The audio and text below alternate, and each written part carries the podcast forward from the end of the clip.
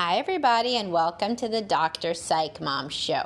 Today, I'm going to talk about what happens when you no longer feel like you are compatible with your spouse and you kind of blame them for a lot of problems and you haven't really reckoned with perhaps why you chose your spouse. And it can be a big wake up call and can also uh, help promote more empathy and understanding, as well as overall less animosity and resentment when you reckon with why you may have chosen your partner, which in this case is because you used to think less well of yourself and you used to have lower self esteem.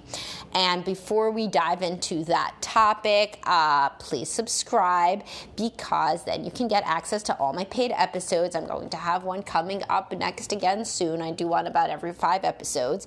So, uh, and if you are a subscriber, please do write in to tell me what you think I should talk about because I always have my ideas, but I'm certainly open to feedback and I respond very quickly when somebody gives me a topic that I like, which is frequently, honestly. I'm not really that picky. Um, so, so let's dive into this topic.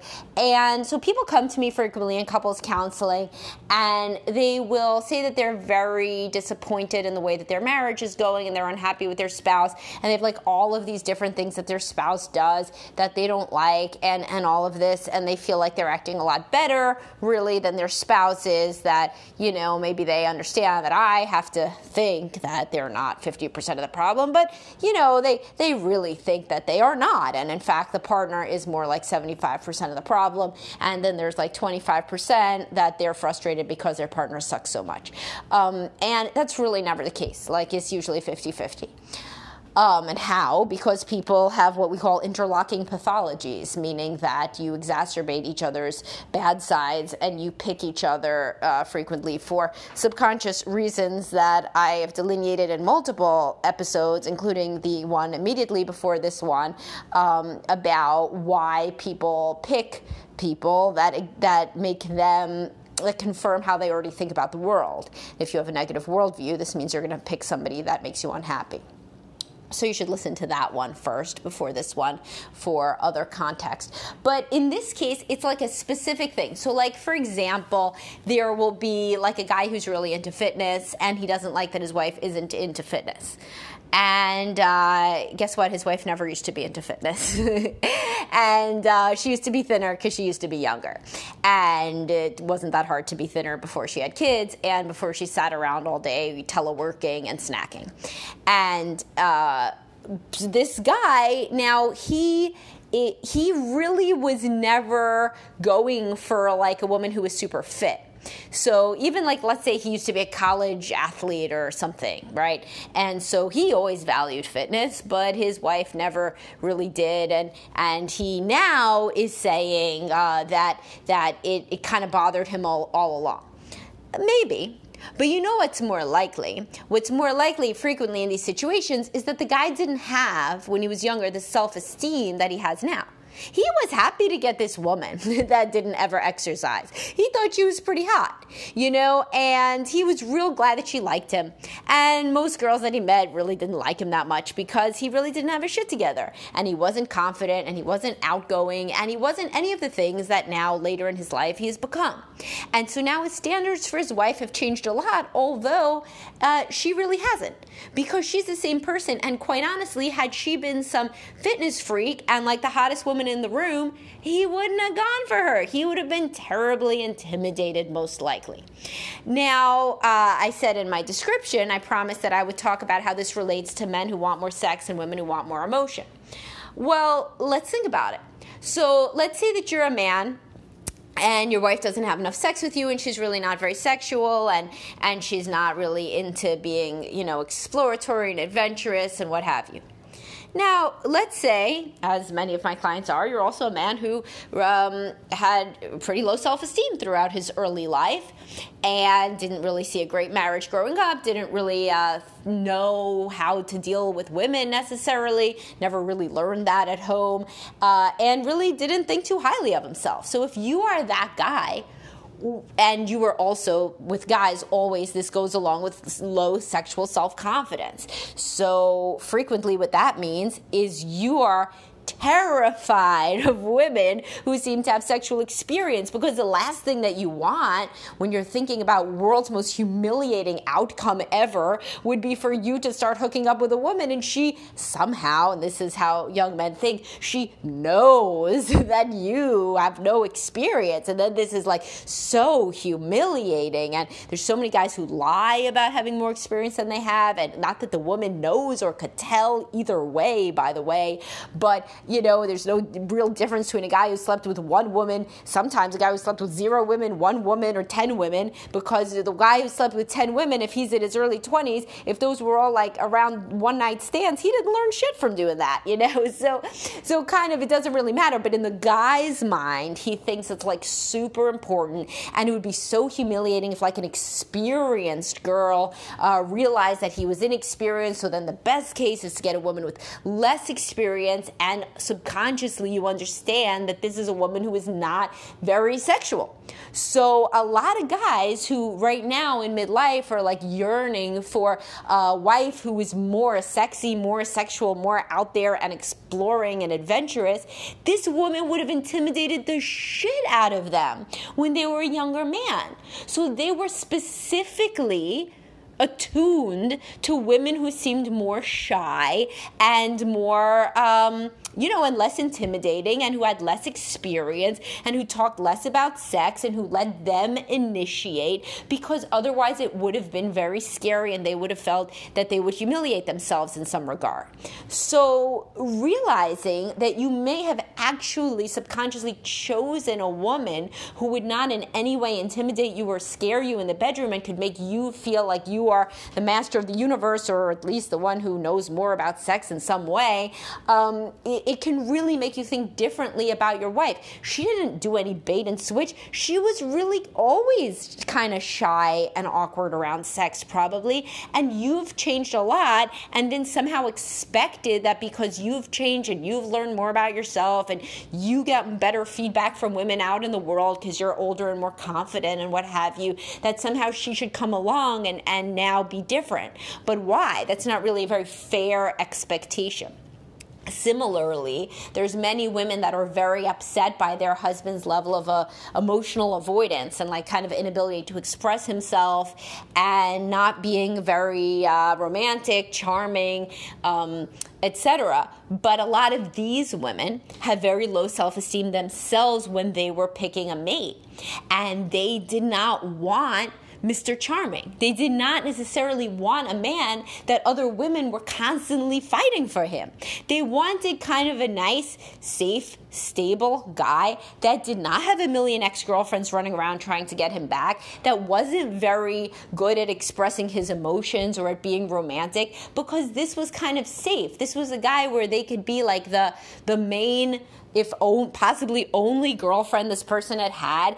And that was for somebody with low self esteem, that's kind of a good deal. Now, nobody thinks about these things openly, but as you go back and you think, like, who are the guys that I was um, attracted to or that I, I felt good about versus people that made me feel a little bit anxious or scared, if you don't have high self esteem and you really want to get married and have a family, you're not going to go for some guy that's like very good with women or even very complimentary or or really anybody that seems kind of charming at all. You're going to kind of lock down the first safe, stable guy that seems like he's going to be faithful. And that isn't, again, like an articulated desire, but it's something that's done subconsciously as like a safety sort of protective mechanism.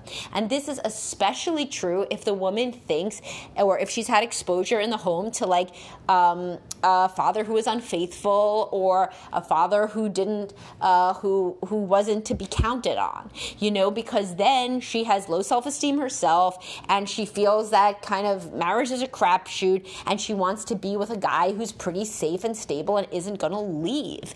And so the most romantic, charming man in the world who's super attuned to his emotions and, you know, knows how to give her compliments and knows how to make her feel good, he knows how to do that with other women too. And that may subconsciously make you feel very anxious when you're thinking about the odds that this person is going to remain faithful. So, this is an interesting way to conceptualize your complaints about your significant other. Was your significant other ever the person that you now say that you want? They may not be. Now, does this mean that if you truly have grown away from your partner and you have worked on your self esteem a great deal and your partner is the same person as they were 20 years ago, does this mean that you have to remain married to them if you have an epiphany that, yes, in fact, there were many reasons that you chose them? Does this mean that you are morally then obliged to remain miserable with them forever?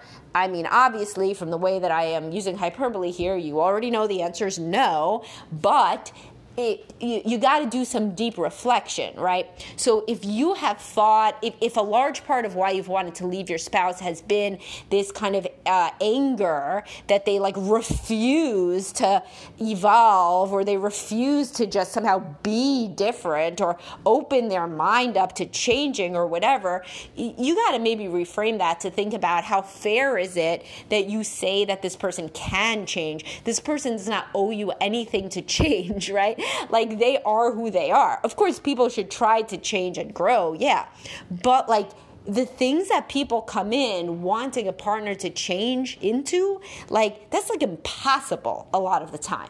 You're not going to get a guy who's somewhere on the Asperger's spectrum to be Mr. Charming and romantic. It's just not going to happen, right? And um, you know, you're not going to get a guy who is like a total selfish douchebag, you know, that like a woman may have thought that that was all that she deserved was a guy who kind of treated her like shit. You're not going to necessarily get that guy to turn into a selfless monk, you know, who's like always thinking about you first. It's not going to happen.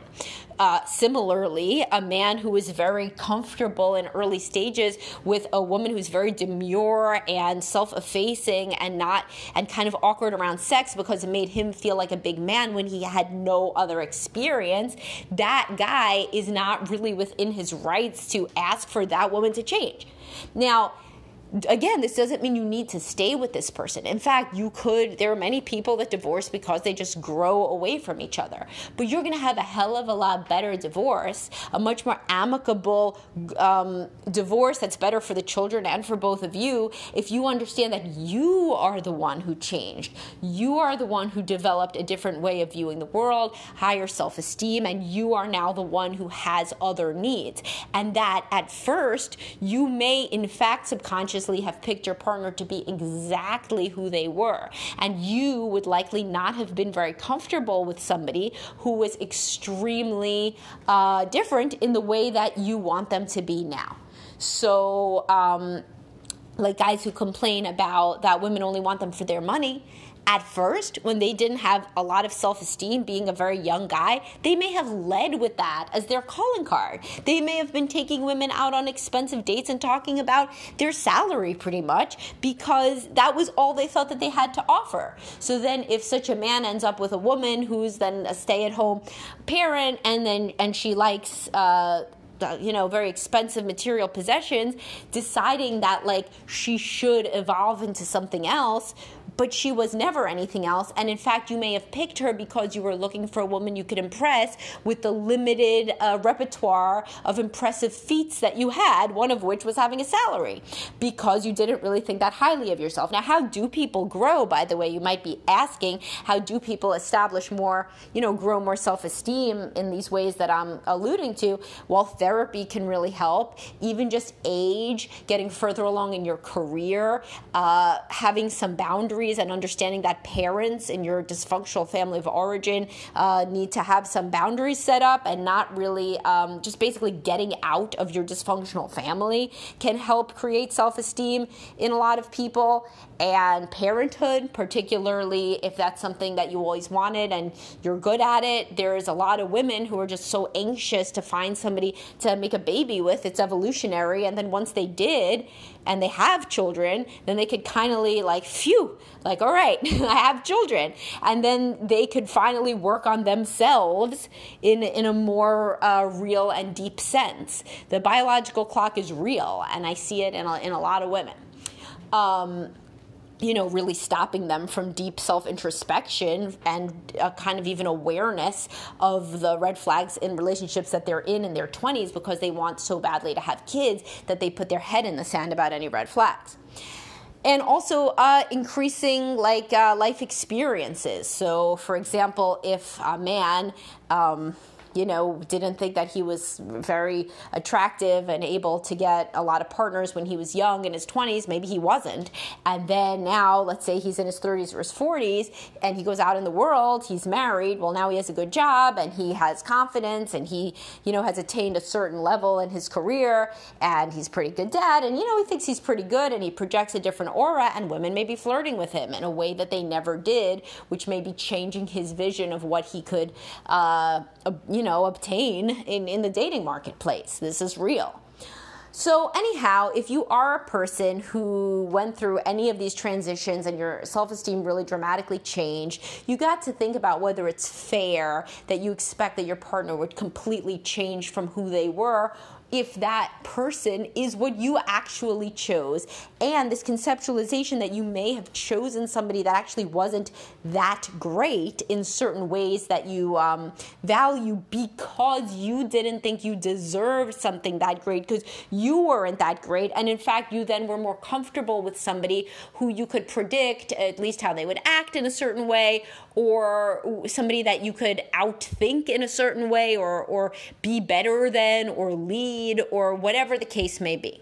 It's a different way to think about it so that you do not end up racked with, you know, uh, resentment, which is never a good space into which to add like potential divorce. You know, I mean, if you're going to divorce somebody, and I spoke to, with uh, somebody about this the other day, I feel like it was a few clients possibly, but probably people should know don't divorce when you're very, very angry. It's like a bad time. The time to know when to divorce is when you just feel kind of sad that it didn't work out. If there is like massive, horrible anger, I mean, obviously not in a situation where you're being abused or something terrible happened, but if it's just like, you like when is a better time to divorce would be when you with individual therapy have worked out your tremendous anger and you've gotten to a place of acceptance and sadness maybe and, and mourning but acceptance that the relationship just kind of went how it went and it was their fault and it was your fault in equal measure and it was also nobody's fault and it just was how it was because the two of you together you and your uh, potential ex-spouse you just um, you you came upon one another in a time where neither of you knew how to act differently and in more healthy ways and getting to a place of acceptance is a lot easier whether or not you continue with your relationship if you understand your part in creating the problem which is what i'm trying to help you understand here all right, guys, so hopefully that was uh, interesting, gave you some food for thought. Please do subscribe because I'm sure that a uh, subscriber episode will be in the next few. And I will talk to everybody soon. Bye bye.